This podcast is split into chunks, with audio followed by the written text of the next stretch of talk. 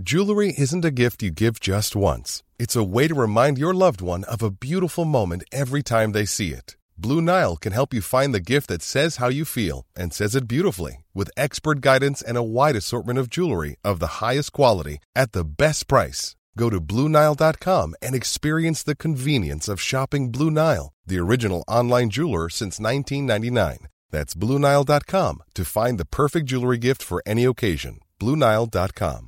Ryan Reynolds here from Mint Mobile. With the price of just about everything going up during inflation, we thought we'd bring our prices down. So to help us, we brought in a reverse auctioneer, which is apparently a thing. Mint Mobile unlimited premium wireless. Ready to get 30, 30, bit to get 30, bit to get 20, 20, 20, bit to get 20, 20, bit to get 15, 15, 15, 15 just 15 bucks a month. So, Give it a try at mintmobile.com slash switch. $45 upfront for three months plus taxes and fees. Promo rate for new customers for limited time. Unlimited more than 40 gigabytes per month. Slows. Full terms at mintmobile.com. Hold up. What was that? Boring. No flavor. That was as bad as those leftovers you ate all week. Kiki Palmer here, and it's time to say hello to something fresh and guilt-free. Hello Fresh. Jazz up dinner with pecan-crusted chicken or garlic butter shrimp scampi. Now that's music to my mouth. Hello Fresh. Let's get this dinner party started. Discover all the delicious possibilities at hellofresh.com.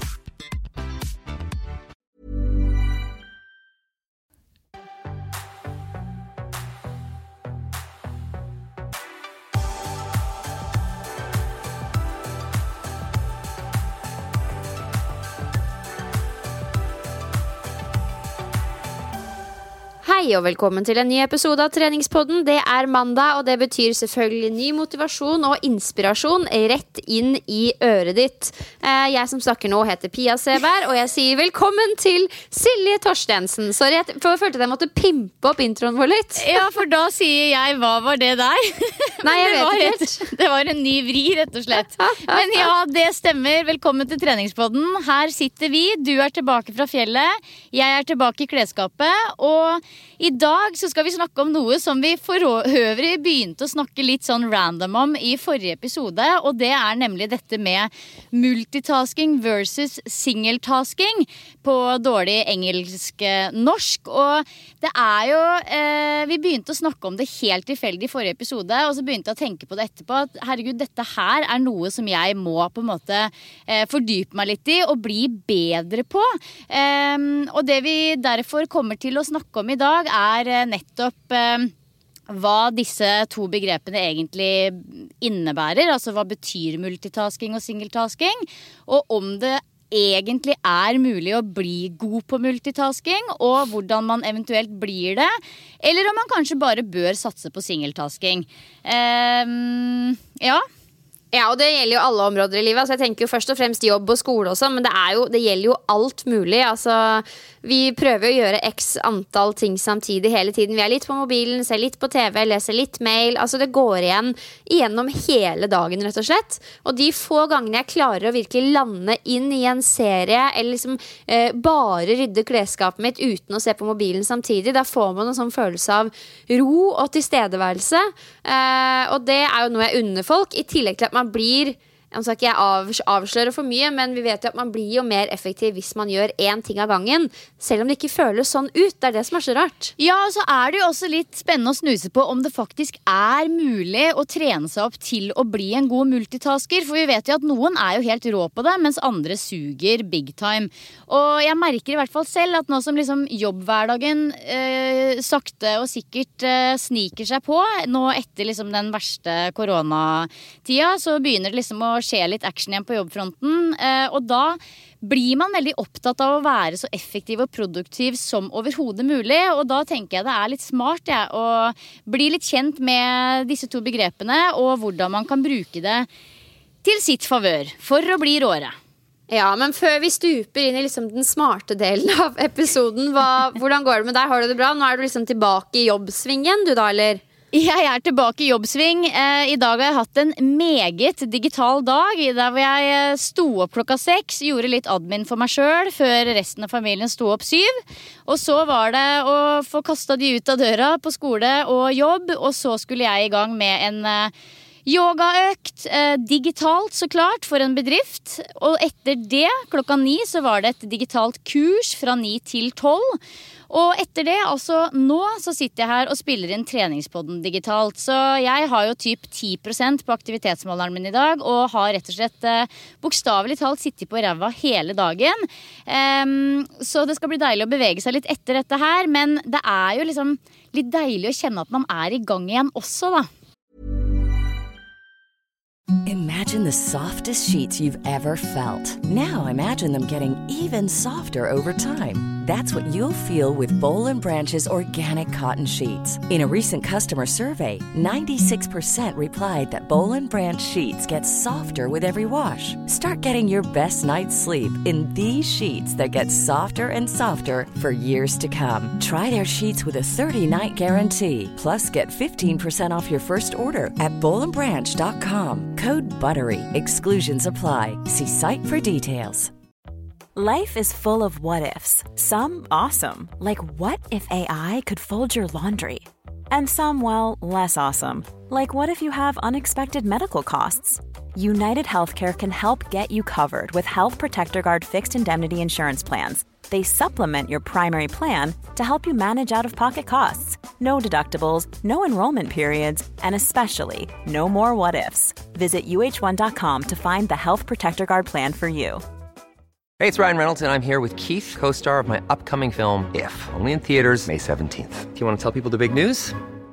All right, I'll do it. Sign up now and you'll get unlimited for $15 a month and six months of Paramount Plus Essential Plan on us. Mintmobile.com slash switch. Upfront payment of $45 equivalent to $15 per month. Unlimited over 40 gigabytes per month. Face lower speeds. Videos at 480p. Active Mint customers by 531.24 get six months of Paramount Plus Essential Plan. Auto renews after six months. Offer ends May 31st, 2024. Separate Paramount Plus registration required. Terms and conditions apply if rated PG. Ja, det er det når man kjenner at uh, ting begynner å svinge litt. Jeg er sikker på at du ikke er aleine om det. Det har jo stått stille en god stund nå, men det er jo litt uvant. Du er jo vant til å ha en jobbhverdag der hvor du er uh, veldig aktiv. Og f.eks. når du er på kurs, så er jo det gjerne altså, veldig fysisk, mens nå er jo det meste ja, stillesittende. Men det er sånn folk har det, da. De som jobber foran PC-en, liksom. Kjæresten min, f.eks. Han sitter åtte til fire foran en PC-skjerm. Ja, og det er jo helt sjukt. Og jeg tenkte så på det i dag når jeg satt der foran denne skjermen eh, på kurset, at jeg blir faktisk litt koko av sittestilling. Så jeg installerte til slutt eh, iPaden på gulvet og satte meg på yogamatte og drev og liksom holdt på med tøy og bøy eh, under kurset. da, Jeg er jo heldigvis i en bransje hvor det er innafor. Og selv om noen sikkert syns at jeg er helt psykopat, så gjør det faktisk. Og apropos multitasking, det å tøye og bøye samtidig som noe er ganske digg. Um, og det gjør liksom at det, selv om på en måte jeg ikke har så mange skritt inne på telleren enda, så gjør det allikevel at jeg føler at jeg har gjort noe fysisk fornuftig. da. Så det, det å liksom prøve å få inn litt grann bevegelse under møtet, selv om det bare er å liksom rulle litt på skuldrene, det tror jeg er ganske smart for oss alle sammen. Det er et veldig godt tips. Og alltid når jeg har hjemmekontor og vet jeg liksom bare skal sitte pal, så prøver jeg bare å få gjort unna noen øvelser eller et eller annet før jeg setter meg ned, sånn at jeg liksom har litt sånn flyt i kroppen. Og en annen ting som jeg har tenkt mye på nå i disse koronatider, er jo eh, hvor mye man får gjort når man går tur. Så, så jeg tror jeg tipsa om det før, men prøve å liksom eh, ha telefonmøter når du er ute og går, f.eks.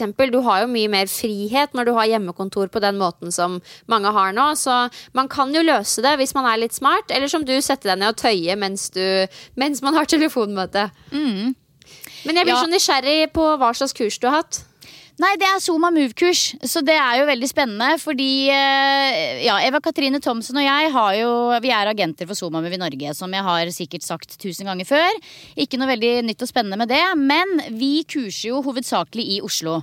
Og det er jo en begrensende faktor for eh, så klart veldig mange rundt omkring i landet som det blir veldig vanskelig og dyrt for da, å ta seg til Oslo for å gå på et enkelt kurs.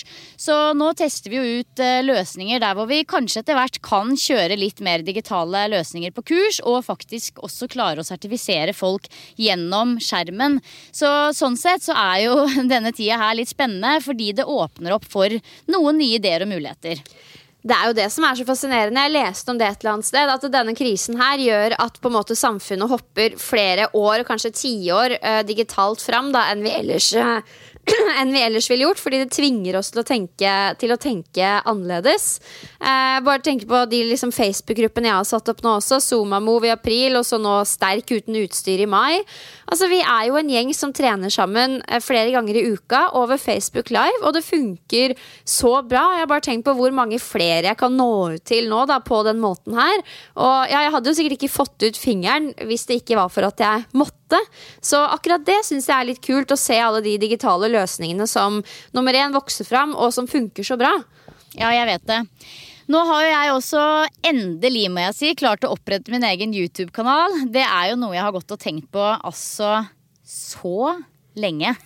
det er så sjukt! Altså, stor applaus holdt jeg på å si, for deg og din YouTube-kanal. Dette blir meget spennende. Velkommen i klubben. Jo, takk for det. Altså, det er jo veldig rart også, fordi det er, en, det er faktisk en ganske ny verden for meg, dette her. Og egentlig ganske skummelt òg. Det er jo ikke det at det er helt nytt, for jeg har jo allerede hatt en del YouTube-videoer sammen med ShapeUp. Uh, og det som jeg tenker å liksom hva skal jeg si, hele målet med denne kanalen nå er jo egentlig bare å starte på det jeg begynte med der. Eh, for det begynte jo veldig bra, og jeg så jo det som var så utrolig fint og spennende med nettopp den YouTube-kanalen som du begynte med gjennom ShapeUp, var jo det å oppleve å se at jeg nådde ut til så innmari mange folk som vanligvis kanskje ikke ville praktisert yoga.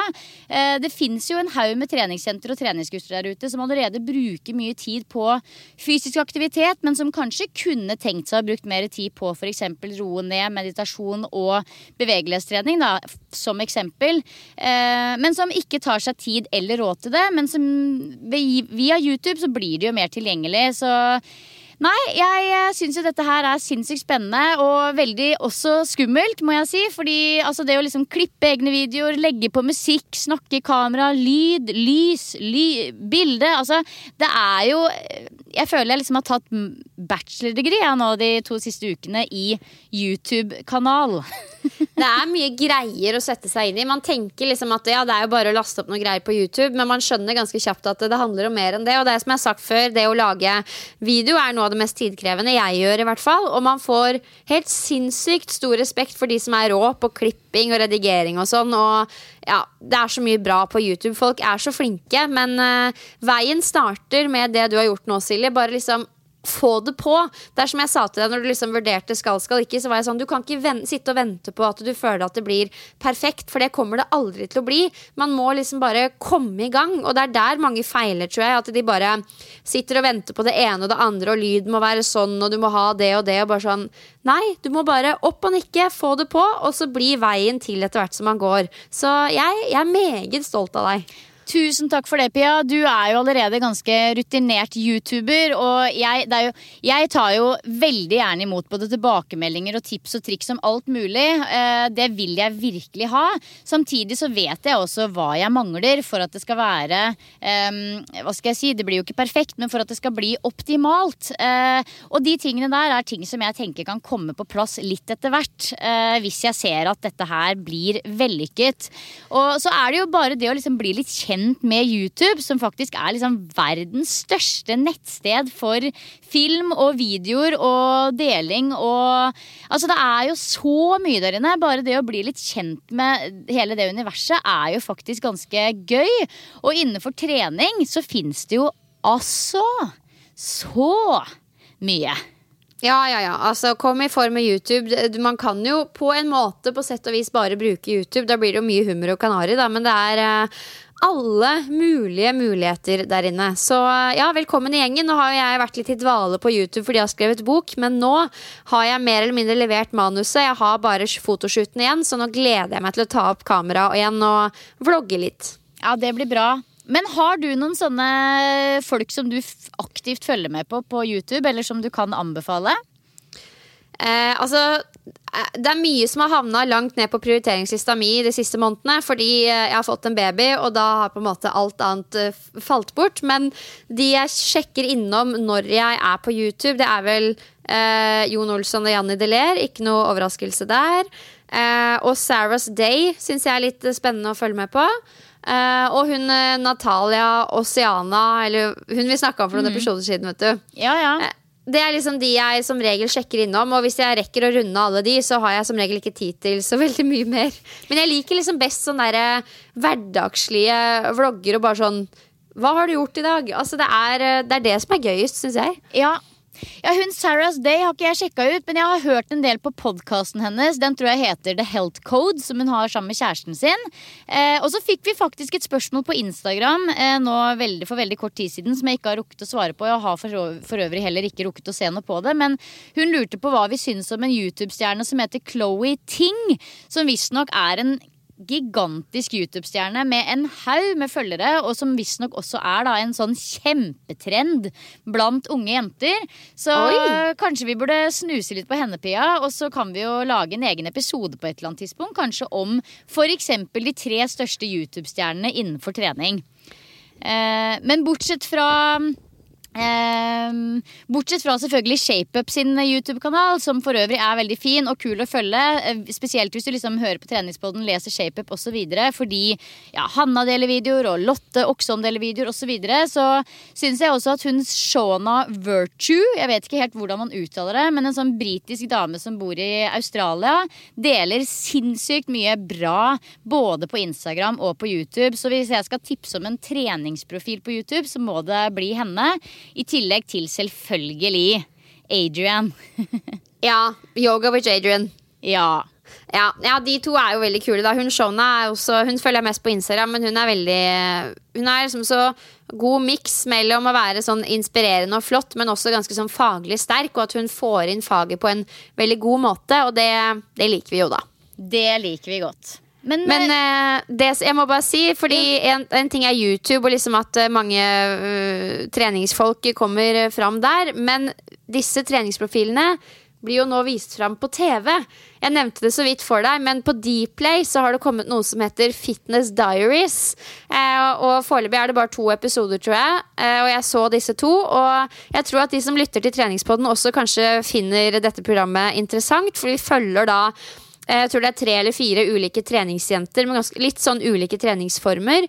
Der de deler av liksom øktene sine, hva de spiser og deres filosofi rundt trening. Ganske sånn kjente profiler i Sverige, for det er en svensk serie nå i første omgang. da Og jeg syns det var interessant og gøy, men samtidig så er det jo også litt sånn du kommer annet tett på en jente som skal stille i fitness, og da følger man jo henne veldig tett med tanke på hva hun spiser, og hun kjører morgenkardio og liksom kjøtt er på, og altså veldig sånn better bodies-type, og mye kropp, da. Ja. Og eh, så når jeg satt og så på det, så var jeg sånn Ja, jeg syns dette her er gøy fordi jeg er treningsnerd, men så var jeg også sånn Jeg vet ikke om det er kjempebra for huet mitt å se på det, hvis du skjønner. Så um, du og de som hører på Treningspodden, må sjekke det ut, Sånt, og så kan vi lage en episode på det og bare snakke litt om det, kanskje. Ja, jeg har jo da ikke verken hørt, eh, sett eller eh, Jeg vet altså ingenting egentlig om denne serien, men jeg er jo også litt nysgjerrig. Jeg blir jo nysgjerrig når jeg hører deg snakke om det, og tenker at eh, det er jo garantert en serie som blir sett av veldig mange. Eh, og da er det nok også da spesielt trenings, treningsinteresserte mennesker som ser på det. Så sånn sett så er det jo egentlig smart av oss å følge med og se faktisk eh, hva det er for noe. Eh, og det er jo som du sier, Pia, at det er jo en sånn hårfin grense mellom å vise fram noe som er inspirerende, og noe som potensielt kan være litt skadelig. Sånn som å følge med på ekstremdietter, f.eks. Så man skal jo være litt, eh, litt varsom da, på hva man eh, tar inn, rett og slett, når man ser på sånt nå. Absolutt, og vi, vi kjenner jo på en måte treningsbransjen og, og kundene våre ganske godt og vet jo hvor liksom mottagelige vi er eh, for alt mulig av den slags informasjon. Så de som ser på det, de ser så veldig på det, hvis du skjønner. Så ja, jeg begynner med å bare droppe den. Fitness Diaries på Dplay, og så får vi se om vi får fulgt opp med litt sånn mer tanker eh, rundt det. Men eh, se på det og kos deg, men ha med liksom et lite sånn kritisk blikk. da Det er bare et innblikk i noen sin hverdag, liksom. Og de er jo litt ekstreme på hver sin måte. Hvis ikke så hadde det jo ikke vært noe eh, gøy å se på. Nei, det er det. Det skal jo faktisk skape TV, dette her. Oh yes. Så er det altså dette med multitasking og singeltasking. Multitasking er jo Det ligger jo litt i ordet. Det er fleroppgavekjøring. Altså å utføre flere oppgaver samtidig. Og singeltasking er å gjennomføre én ting av gangen. Ja, og man tror jo gjerne at multitasking hjelper oss til å bli mer effektiv, men sånn i praksis så vet vi at det ofte bidrar til det vi kaller stress. Altså hjernen din klarer på en måte ikke den utfordringa den blir utsatt for, og konsekvensen er jo potensielt at du blir dårligere til å konsentrere deg, dårligere til å huske ting, og dårligere til å skjelne mellom liksom relevant og ikke-relevant informasjon. Så alt blir på en måte bare en sånn stor suppe, da. Ja, og så er det jo som du nevnte i starten, Pia, at i dagliglivet hver eneste dag så multitasker vi likevel mye. Og, og noe av det går jo helt fint. Altså I praksis så multitasker vi ofte eh, i dagliglivet, og noen oppgaver er enklere å kombinere enn andre. Og da spesielt kanskje de som går litt på autopilot, altså de som er liksom innlærte og krever lite oppmerksomhet. Eh, for eksempel så klarer jeg å smøre brødskiver og lage matpakker samtidig som jeg liksom orienterer ungene om at de skal pusse tenner og ta på klær. Eh, mens jobbting, derimot, som krever en god dose med oppmerksomhet, det er vanskeligere. Ja, og det, jeg leser bare en sånn sak om dette her, og det står at eh, jeg bare leser rett opp. Vi har flere studier som viser at jo mer folk multitasker, desto dårligere blir de til det. Men de som multitasker lite, de scorer best på multitask-tester fordi de er flinkere til å fokusere på én og én oppgave. Så jo mer man multitasker, jo dårligere blir man, på en måte, da. Ja, og det er jo fordi at oppmerksomhet er en begrensa ressurs. Så det å liksom utføre flere oppgaver samtidig generelt leder til dårligere prestasjon. Men så har vi jo også noen sånne gullmennesker da, blant oss som er kjent for å være rå på multitasking. Og dermed så tenker man at åh, sånn vil jeg også bli. Men så blir det likevel bare kål. Vi har jo enkelte personer som liksom leverer masse prosjekter nesten samtidig, men så vet vi ikke hvor mye virvar og stress det er oppi den prosessen. da. Ja, for det tenkte jeg litt på. Vi kan jo være enige om at multitasking er ikke optimalt. Fordi da må du ha oppmerksomheten din på mange ulike ting. Men samtidig, jeg tenker på min egen hverdag og jobbhverdag. Den hadde ikke funka like bra hvis jeg ikke hadde evnen til å stå i flere ting samtidig. Fordi når man driver for seg selv, på en måte, så er man avhengig av, av å ha evnen til å på en måte skyve det prosjektet framover, og så skyve det framover, og skyve det framover. Og hvis jeg hele tiden hadde satt alt annet på vent bare fordi jeg holdt på med én stor ting, eh, så ville jeg jo fått utretta veldig mye mindre i løpet av et år. Så jeg tror Kan det være sånn at multitasking i et liksom litt sånn større bilde, det er jo i hvert fall mer effektivt enn å sitte og ha liksom 14 faner oppe samtidig som du instagrammer og du svarer på mail. Fordi den, den umiddelbare multitaskinga, den vet jeg jo at ikke funker. Selv om jeg prøver meg jo på det ukentlig. Jeg tror du sitter med svaret der, Pia. Jeg tror også det at i et stort perspektiv, si et heltårsperspektiv, så kan det være smart og ikke minst motiverende å rett og slett jobbe med litt flere store prosjekter samtidig.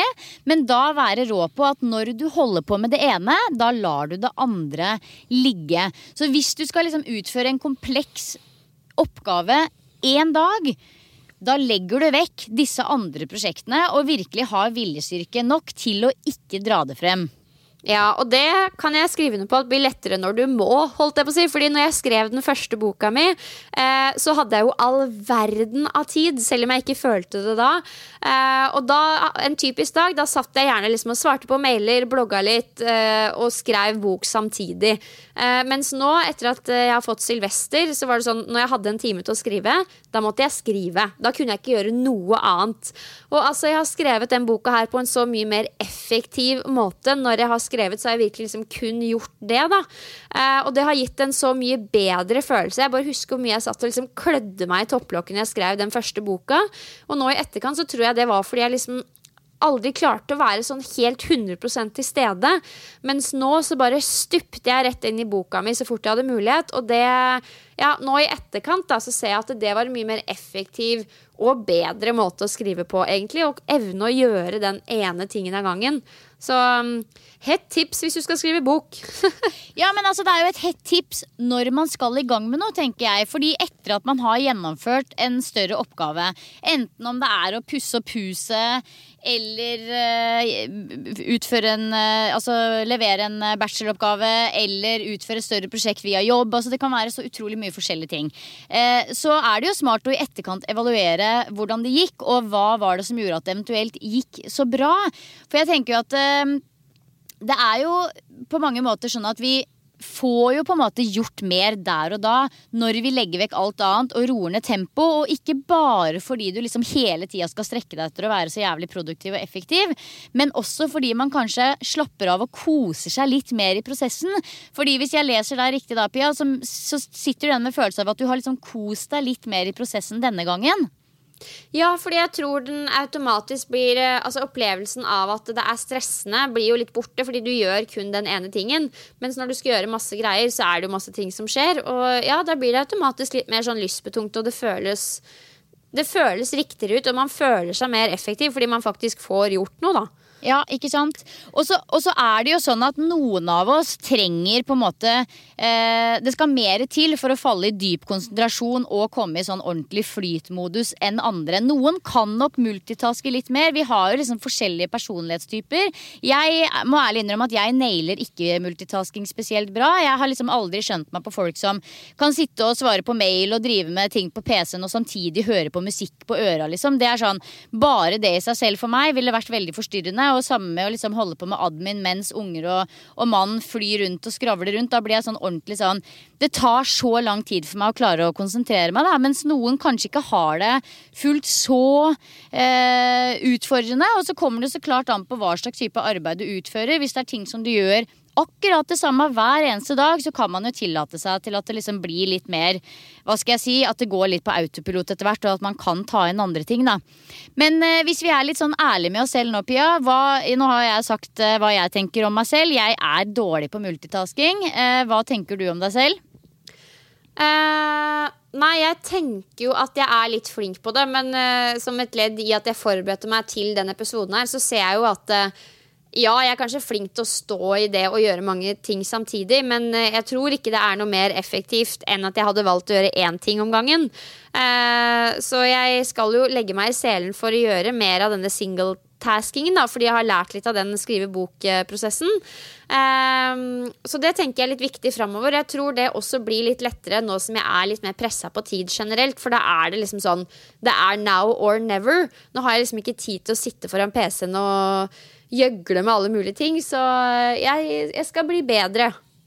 Ja, og jeg tenker jo også det at liksom Spesielt dere som fortsatt Dere som har litt eldre barn og fortsatt holder på med det hjemmekontor og hjemmeundervisningsgreiene, så må man jo Altså, sånn er tida nå, for å si det sånn. Sånn har det jo vært for oss hele gjengen nå med barn med, som har vært hjemme, at det blir jo multitasking, og sånn er det, og så blir det bare så bra det blir, på en måte. Men jeg kjenner i hvert fall for min egen del at nå som hverdagen sniker seg tilbake, så skal jeg også virkelig gå inn for å legge til rette for gode vaner og gå på multitasking-avvenning, rett og slett. Fordi jeg vet så godt med meg selv at jeg finner flyten og blir mye mer effektiv når jeg gjør én ting av gangen. Så jeg skal også på multitasking-avvenning. Ja, og det her handler jo ikke bare om liksom når du har konkrete arbeidsoppgaver, men uh, vi vet jo at det her må liksom gjøre flere ting samtidig, det stjeler jo mentale krefter og preger også måten vi kommuniserer på. Um, hvis vi f.eks. er på telefonen samtidig som vi snakker med noen, så vet vi at det fører til en mer sånn rastløs og upersonlig måte å, å kommunisere på, da, enn når vi på en måte kun har fokus på den personen vi snakker, snakker med. Og det er sånn Det tar meg tilbake til gangene øh, øh, hos Eggmont, når du møter noen i gangen og du egentlig er på telefonen og svarer på en mail, men du blir stoppende og småprate. Da blir det jo en sånn upersonlig, kjip prat hvor du sitter og ser ned i telefonen, snakker litt med personen ned i telefonen. Altså, det er ikke noe det er ikke noe bra sted å være, men i en jobbsetting så kan man kanskje tillate seg det. Men tenke på liksom når man er med venner og med kjæresten og sånn, da de menneskene du er med og som du er glad i, de fortjener virkelig oppmerksomheten din. Når man føler at ja, ja, jeg kan sitte og scrolle litt samtidig som jeg snakker med kjæresten min nå, men det går utover kommunikasjonen. Det blir mer upersonlig, og det, det tenker jeg er viktig at vi tenker litt over. Det er superviktig. Og nå er vi jo egentlig litt inne på eh, litt sånn personlige tips da, i forhold til hva det er vi føler at vi kan eh, gjøre for å bli nettopp mer fokuserte og kanskje også konsentrerte og effektive. Som bl.a. det du nevner nå, om å legge vekk mobilen når du er i en situasjon hvor det ikke passer seg. Det tenker jeg jo er et tips vi alle burde ta inn over oss. Så egentlig nesten se på det som litt uhøflig hvis folk står og scroller mens du har en samtale med dem. Jeg syns egentlig ikke det er innafor. Så veldig bra tips å starte der. Eh, jeg kan eh, gi et tips som funker for meg. Som også tar det litt videre på det med mobil, og det er faktisk å slå av um, Slå av varsler på mobilen. Fordi hvis det liksom popper opp sånne varsler på mobilen hele tiden, selv om ikke du går inn og sjekker, så får du jo på en måte tankene dine til å gå fra det du holder på med, til den varselen. Så om ikke det er sånn at du liksom Ok, du må ha på varsel en time pga. et eller annet, du venter en mail eller et eller annet, så bare ha av varsler. Og ha det som en vane at du ikke har på varsler på Instagram, Facebook, mail osv. Det er en distraksjon. Så det er eh, noe som jeg tror det er lurt å gjøre sammen med ditt mobiltips, eh, Pia. Ja, jeg har blitt veldig glad i det. Fordi altså, nå etter at jeg fikk barn, så har jo ikke forstyrrmodusen blitt min bestevenn. Fordi jeg vil ikke at den skal ringe i tide og utide denne telefonen hvis han sover eller lignende. Eh, og det har jo ført til at jeg har veldig mye mer kontroll over når jeg har lyst til å være tilgjengelig.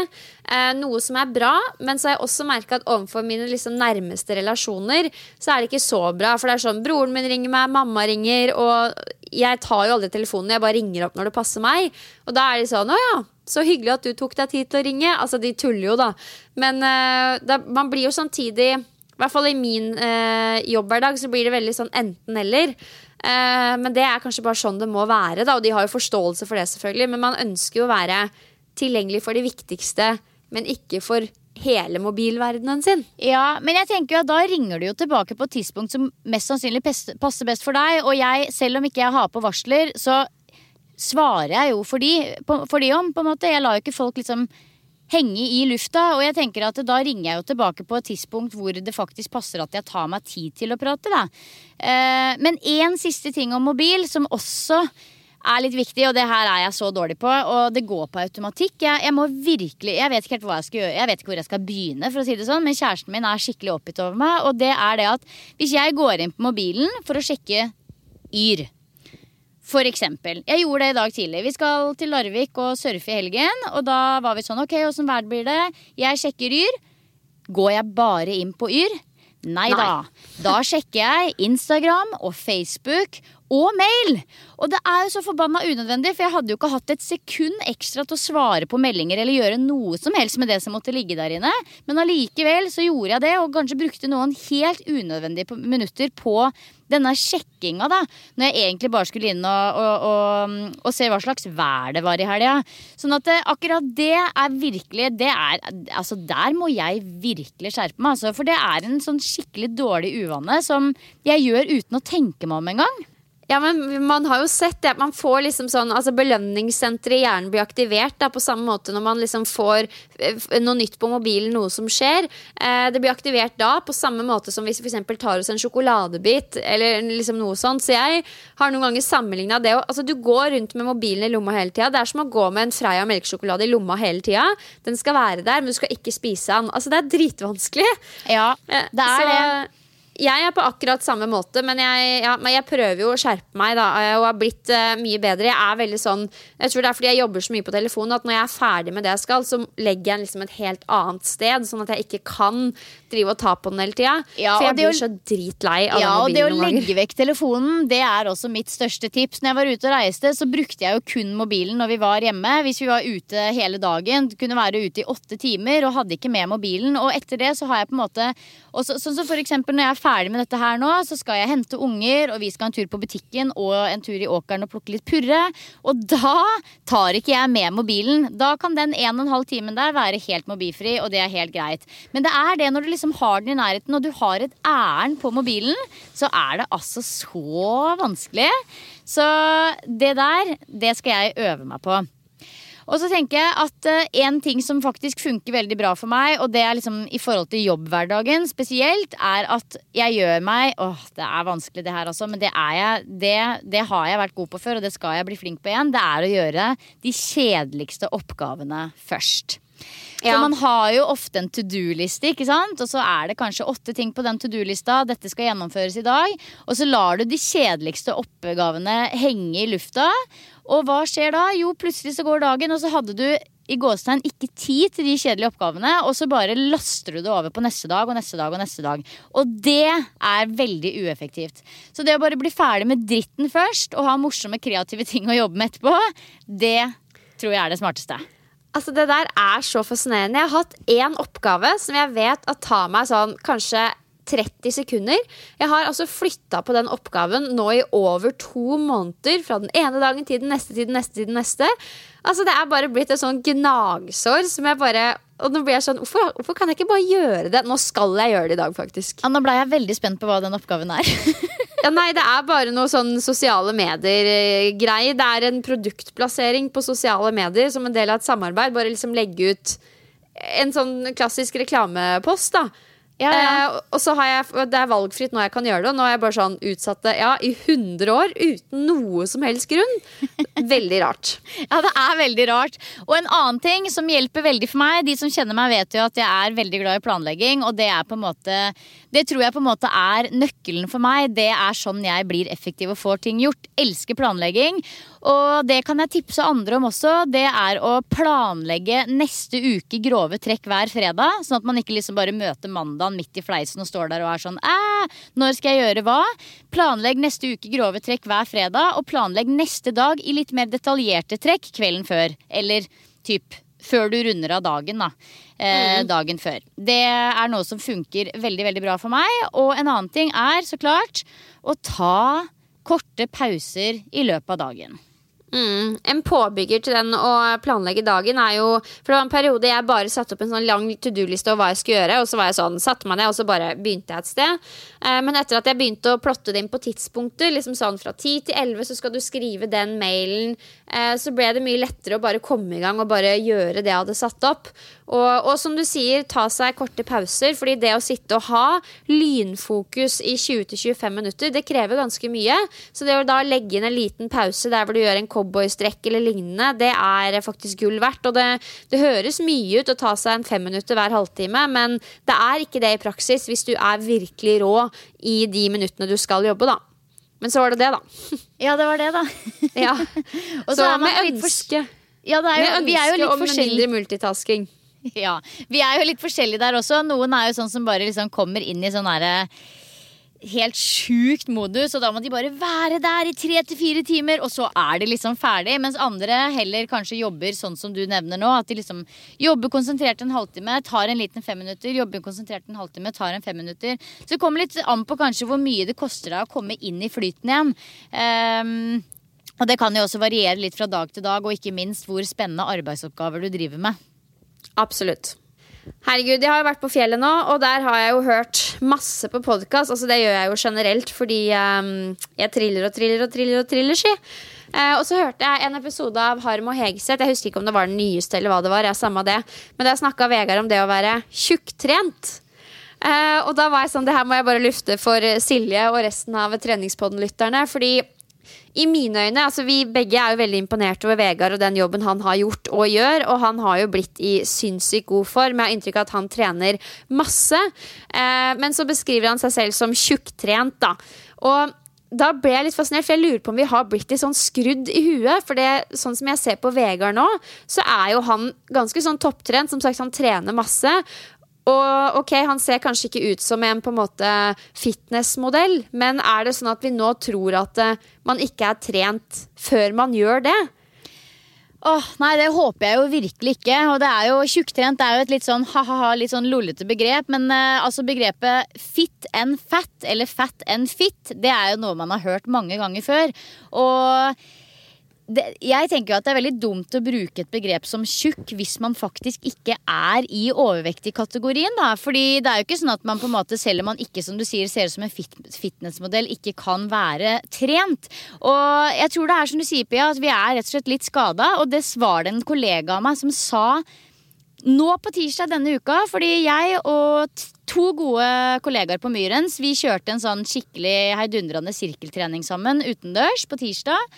Og underveis da så var det en, en av dem, Marianne, som sa en litt sånn lollete, fleipete kommentar til meg sånn Hæ, klarer ikke du det? Du som er så godt trent. Og så sa jeg noe sånt tilbake sånn Jo, ja, nei, men så godt trent er jeg ikke. Du hadde blitt skuffa hvis du hadde sett meg ta en knebøy nå. Og da var hun bare sånn Du Silje, nå er vi blitt helt skada. Altså, når jeg trener med folk eh, hjemme i gata eller hva det måtte være, så klarer ikke folk å ta en utfall med egen kroppsvekt engang. Så det må vi huske på, på en måte. Fordi det er altså så fort å begynne å liksom strekke seg etter å være idrettsutøver, selv om du på en måte bare er en person som trener. Og det er ikke bare bare. Tre-fire ganger i uka. Det er så forbanna bra, da. Jeg veit det men, det, men det er viktig å huske på at det er ikke dermed sagt at du kommer til å se ut som du sier som en idrettsutøver. Men jeg tror at vi tenker at vi skal gjøre det fordi det er det vi får solgt inn på Instagram. At det er en som trener mye, er en som ser sånn og sånn ut. Men det er jo en grunn til at de som ser sånn og sånn ut, er de som er store på Instagram. Hvis du skjønner. Fordi de liksom appellerer til oss, og de selger inn det liksom godt trente og den gode helsa. Um, men nei, jeg tror det er viktig å huske på at det er ikke sånn at det man tenker og føler nødvendigvis henger sammen med virkeligheten. Er egentlig tvert imot. Uh, så for mange så er nok dette her den følelsen av å være tjukktrent er nok mer en følelse enn noe som faktisk henger sammen med virkeligheten. Uh, ja, jeg tror mange har litt sånn høye forventninger til hva man faktisk kan oppnå med trening alene. Jeg tror mange kanskje trener seg litt i hjel uten å tenke på at kosthold har enormt mye å si.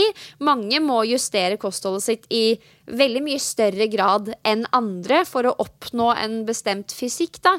Um, ja, og ikke minst er det egentlig noe poeng, og er det egentlig verdt det? Jeg tenker sånn, Kan man ikke bare være normalvektig og normalt trent og ha det bra hvis man ikke skal leve av fysikken sin? Altså, eh, det er klart jeg skjønner jo at det er liksom mange som ønsker å strekke seg etter en, en viss eh, kropp eller viss, eh, et visst utseende, og at man ønsker å bruke trening og kosthold eh, som hjelp. Jo, det, er jo, det, er jo, helt innlysende at mange vil det. Det, jo, det, får vi jo høre daglig, på en måte. Men, men, er det egentlig noe poeng i å strekke seg etter noe mer enn å bare være normal og ha god helse? Hva er målet med å liksom etterstrebe noe mer enn det? Jeg tror jo det henger sammen med at man ønsker å Nummer én, man ønsker at uh, måten man ser ut på, skal reflektere den man er innvendig. Så jeg tror det kan gjøre vondt på sikt hvis man føler at man legger ned sinnssykt mye tid og innsats i da spesielt trening. Eh, og så føler vi at eh, da kan man spise litt mer, så det tenker man ikke så mye på. Men man er dritsliten av all treninga man gjør. Og når man da føler at det ikke reflekteres i måten man ser ut på, på samme måte som det gjør de, hos de på Instagram, så blir det en sånn litt sånn vond, slitsom følelse. Da.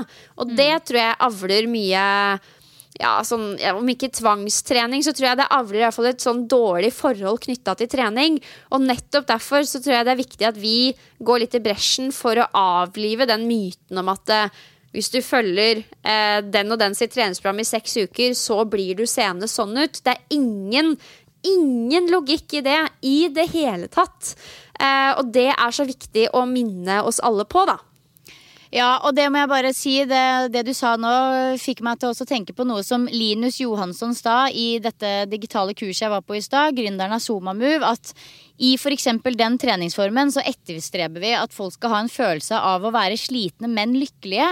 At man liksom er sliten, men lykkelig.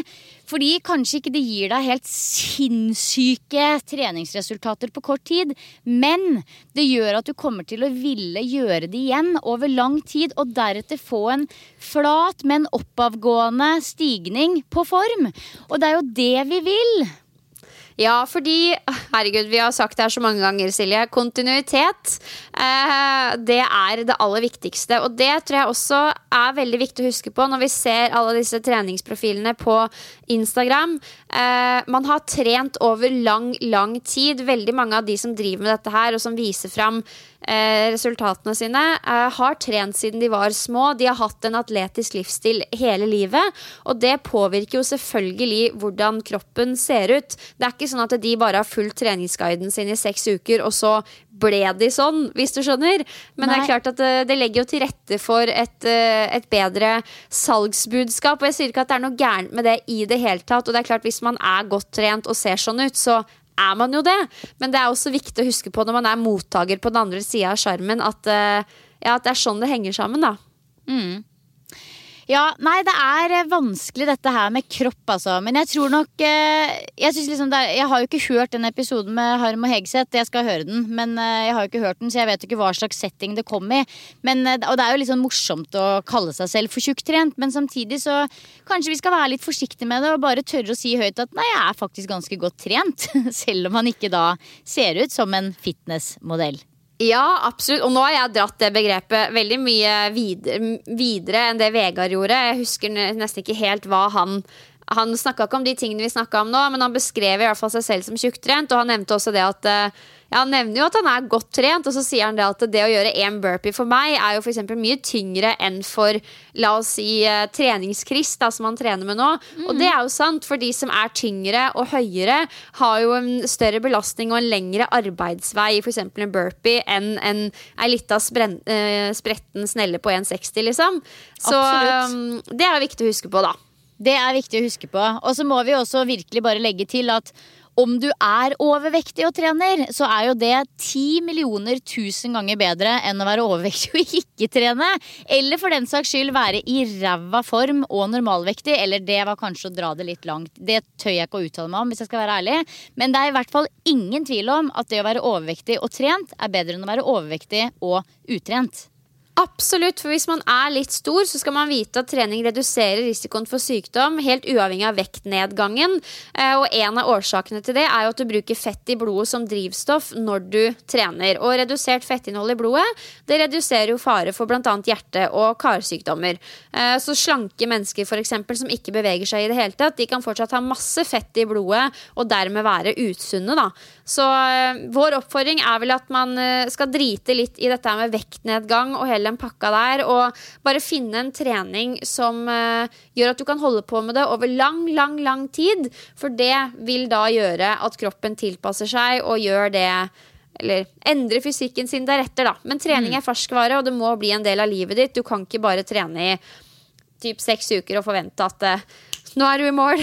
Ja, Nei, Det er rart det der altså, med på en måte identitet og treningsidentitet. Altså, vi har jo helt klart begge to en treningsidentitet, eh, Pia. Men jeg merker at for mitt vedkommende så kan jeg også kjenne litt på det noen ganger. At åh, jeg kunne ønske du så på meg som noe annet enn bare hun som trener veldig mye. Jeg merker det spesielt hvis jeg liksom Typ, kanskje møter foreldre på fotballtreninger eller et eller annet sånt. Så er sånn, ja, du trener jo hele tida. Så er det sånn nei, jeg gjør egentlig mest annet jeg, enn å trene. Men selvfølgelig så blir man jo bare sånn ja da, holder det gående, vet du. Ja, ja, ja. Ikke sant? Og så blir man man blir liksom automatisk, så, så klart, når du har en podkast som heter Treningspodden og jobber i treningsbransjen og er trener og alt det der, så blir man jo sett på som en person som trener veldig mye. Men det er jo veldig mye annet med både deg og meg, Pia, som også er liksom fint å legge seg merke i enn at vi bare trener masse. Jeg Nei, håper jo i hvert fall det. ja, uten tvil. Jeg kjenner alltid litt sånn nesten press ja, når folk sier det. Da blir jeg sånn å herregud, jeg vet ikke om jeg da ser sprek nok ut til at du sier at jeg trener hele tida. Og det er jo det som er fascinerende, for jeg tror jeg kan også kjenne meg igjen i det uh, å være tjukktrent. Altså, jeg er ikke den tynneste personen som finnes med mest muskler, liksom, selv om jeg trener veldig, veldig mye. Ja, men nå er du litt skada igjen ja, ja, men det er det som er poenget mitt. At eh, vi er alle skada. Og jeg er sikker på at til og med de liksom fitteste, strammeste menneskene vi har i Norge og i verden, har også en sånn indre kritiker. Alle har den indre kritikeren. Og mm. min indre kritiker det henger ikke nødvendigvis sammen med hvordan jeg ser ut nå. Det henger mer sammen med kanskje liksom min historikk som eh, eh, overvektig som barn, og at jeg aldri fikk til liksom, gymtimer på skolen.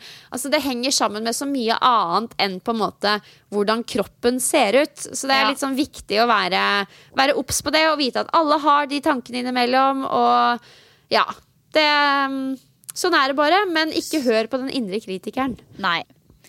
Oi, oi, oi. Da var det mye, det var mye å hente på tjukktrent, altså.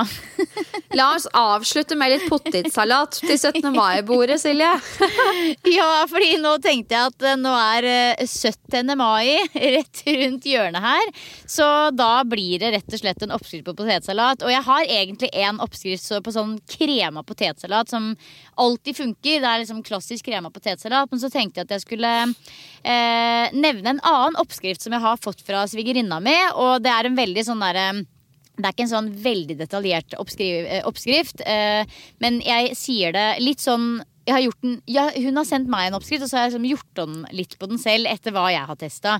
Og denne potetsalaten, det du trenger for å lage en sånn helt vanlig porsjon til en type familie når det er en siderett, det er eh, fire til seks poteter, en hel fetaosteske, eh, den grønne fra Appetina. Litt eh, vårløk og små, småkutta rødløk. Ett til to egg, så du har kutta opp i eh, smalere biter. Så kan du smake, og så kan du liksom dandere dette her eller røre det sammen og smake til med litt sitron, litt eddik, salt og pepper. Så det er jo en veldig enkel eh, potetsalat dette her, uten for mye liksom krem og sånne ting. Den er liksom ganske sånn lett og fin. Og hun har servert den til meg flere ganger på hytta, og den er supergod. Så hvis du er gira på en litt annerledes eh, potetsalat til 17. mai eller en annen dag, så legger vi den ut til uka. Det hørtes fantastisk ut. Altså, poteter Jeg skal ikke si at det er undervurdert, for det er jo en av verdens mest brukte grønnsaker. jeg si Men jeg, jeg glemmer det litt bort sånn i hverdagen. Men det er jo altså så nydelig. Det er så godt. Det er moste poteter og stekte poteter og kokte poteter og vaffelpoteter og altså virkelig. Kan, og lomper. Altså det kan brukes til så mye forskjellig digg. Ja, virkelig. Åh, oh, nei, vet du hva, Nå skal jeg eh, rulle videre. Jeg skal ha meg en deilig lunsj. Mannen er ute på trilletur med babys, så nå skal jeg bare sitte i ro og fred og spise lunsjen min og se på noe greier på TV og bare koble helt ut. Um, og i ettermiddag, Silje, så skal jeg ha min første liveøkt med da Sterk uten utstyr-gjengen min i mai. Og jeg gleder meg sånn. Og det som er stas med de folka her, er at de er så gira, de er så ivrige. De legger ut selfies, ja. og de sier sånn 'Jeg har trent! Jeg har dritfl er dritflink inn i gruppa.' Og da, sånn, da, blir det jo enda gøyere for meg å være trener for den gjengen her. Så um, altså Stemninga kommer til å være opp i taket når jeg kjører i gang i dag klokka fem. Ja, det er veldig gøy. Og det her er da folk fra hele landet?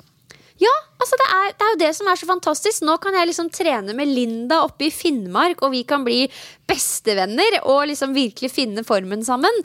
Eh, og det, det syns jeg er så kult, da. Ja, det er dødskult. Ja. Nei, vet du hva, jeg tenker at det, selv om det er litt uh det er jo litt trist at treningssenterdøra er stengt, så er det samtidig litt sånn at dette her er virkelig bare en kort periode nå. Så vi får bare nyte det som er litt sånn ekstra gøy med det nå, før det er over. Ja, ja, ja, absolutt. Og det, altså, hvis dere som lytter har lyst til å være med og trene uten utstyr i mai, så kan dere fortsatt det. Da ligger det liksom link til uh, informasjon om det ligger på Instagrammen min. Og jeg tenker at når du kan gjøre det, og du kan kjøre yoga med Silje på YouTube, liksom fullstendige, fine, ferdige økter, da syns jeg syns treningspodden leverer bra trening i korona-mai, holdt jeg på å si. Korona-Maja, ja det gjør vi faktisk. Nå begynner det jo faktisk å åpne opp litt. Fra og med neste uke så skal jeg faktisk kjøre utendørs ekte gruppetimer med Jeg tror ikke de har bestemt seg helt for hvor mange vi skal ha på Myrens. Man lager litt sånn interne regler fra senter til senter, men det blir nok opp mot 15 personer på hver gruppe. Og det blir sinnssykt gøy. Så selv om det blir utendørs og det er liksom sånn må ta på seg klær og alt det der, så blir det allikevel liksom Det blir gruppetrening igjen, ikke bare sånn bitte små grupper på fire personer som det har vært opp til nå. Så nei, det, er, eh, det skal bli gøy, altså. Avslutningsvis, når tror du treningssentrene åpner for, som vanlig igjen, du som er i bransjen? Nei, jeg vet ikke. Nå hadde jo eh, direktøren i Virke trening, som er på en måte organisasjonen for treningssentrene i Norge, et eh, møte mot eh, medlemmene sine. Altså, det var jo et åpent eh, Skype eller sånn konferanse via nett, da, som alle egentlig kunne vært med på. Men der hvor hun liksom la fram det som er nå, og det er ikke noe sånn foreløpig veldig eh, konkrete eh, datoer satt eller noe som helst. Men vi vet jo det at vi kan åpne opp litt mer nå utendørs. Og så håper vi jo på en eller annen løsning da, der hvor man kanskje kan ha jeg vet ikke, bookingsystemer på studio. Altså et eller annet må vi få til, på en måte. Fordi nå mister vi jo både liksom form, folkehelse og ansatte. Og det kan ikke gå så veldig mye lengre tid. Men eh, at det blir helt som normalt igjen eh, før sommeren, det kommer ikke til å skje. Nei, Åh, det er uh, spennende. Jeg er så nysgjerrig på treningsreisen uh, til meg og Maren jeg, nå i september. Uh, da skal vi egentlig med en gjeng til Kroatia. Ikke bare én uke, men to uker, for det er to ulike turer. og det er sånn Å, jeg, jeg, har så lyst til at det skal bli noe av! Jeg skjønner det kjempegodt. Hvis jeg skal være helt ærlig, så tror jeg ikke det kommer til å bli noe av. La oss ikke høre på Silje, dere. La oss ikke høre Nei, på Silje. jeg vet det. Vi skal jo egentlig til Australia òg og besøke famen der, men det Det det spørs. Er det korona i Australia, egentlig? Ja da, det er det, men de har vært. Altså, de har holdt det veldig sånn under kontroll. Så, Ja. Men det er liksom ganske låsende der også. Skolen også har vært stengt, og det er på en måte litt samme opplegget som her. Men eh, det har ikke tatt helt av der, da. Sånn som det har i f.eks. USA. Herregud. Nei, så sjukt. Åh. Det, det, altså, dagene ruller videre. Samfunnet lever eh, en, til en viss grad selv om det er korona. Og nå begynner det å slippe opp litt igjen. Jeg tror det kommer nye regler i dag faktisk òg. Så hvis vi er litt lite aktuelle nå, så beklager vi det. Eh, For det er jo hele tiden oppdateringer. Så vi får bare følge med. Det er det. Det er torsdag i dag, og jeg vet at Erna kommer med en tale i dag. Ja, hvor hun, eller tale er det kanskje ikke, da, men en pressekonferanse der hvor hun annet skal snakke litt om hva vi får lov til på 17. mai. Erna, jeg elsker Erna. Altså Erna. Ja, nei, det blir, eh, det blir spennende. Det blir spennende. Og så blir det podkast også neste uke. Eh, Absolutt. Så vi håper jo Vi må Helt på tampen, det må jeg bare si. Tusen, tusen, tusen takk for den spillelista. Camilla. Ida Camilla, Ida Camilla leverte der. Jeg hørte, hørte på den senest i går når jeg kjørte en eh, økt på egen hånd ute her. Og det var sånn, det var bare hit etter hit etter hit. Og det var, det var helt konge, faktisk.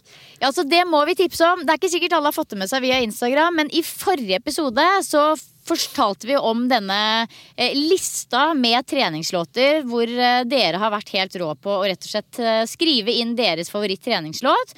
Der hvor vi hinta litt sånn mildt om at det hadde vært helt konge hvis noen hadde giddet å tatt på seg jobben med å faktisk sette opp en fysisk spilleliste på Spotify. Og det har altså Ida Kabila gjort. Tusen, tusen takk til deg. Du kan altså søke opp denne spillelisten som er åpen på Spotify. Den heter Treningspoddens musikkbibliotek, hvis ikke jeg husker helt feil. Stemmer. Og da er du garantert mye bra, mye bra jams inn på øret når du trener. Ja, åh, det er veldig gøy at uh, vi fikk til det, altså.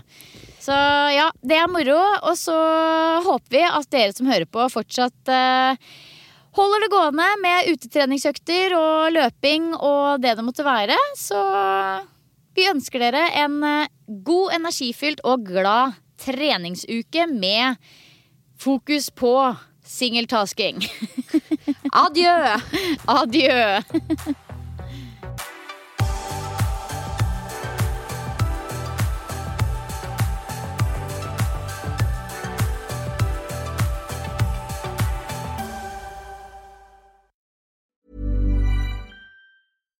Hi, I'm Daniel, founder of Pretty Litter. Cats and cat owners deserve better than any old fashioned litter. That's why I teamed up with scientists and veterinarians to create Pretty Litter. Its innovative crystal formula has superior odor control and weighs up to 80% less than clay litter. Pretty Litter even monitors health by changing colors to help detect early signs of potential illness. It's the world's smartest kitty litter.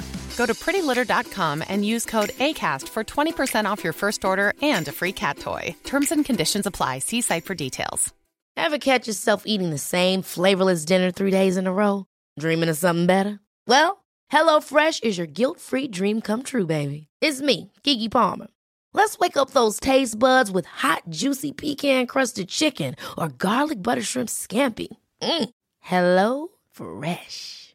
Stop dreaming of all the delicious possibilities and dig in at HelloFresh.com. Let's get this dinner party started. Hey, it's Paige DeSorbo from Giggly Squad. High quality fashion without the price tag. Say hello to Quince. I'm snagging high-end essentials like cozy cashmere sweaters, sleek leather jackets, fine jewelry, and so much more. With Quince being 50 to 80% less than similar brands.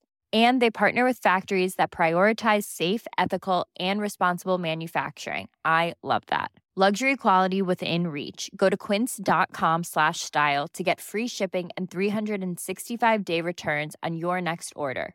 Quince.com slash style.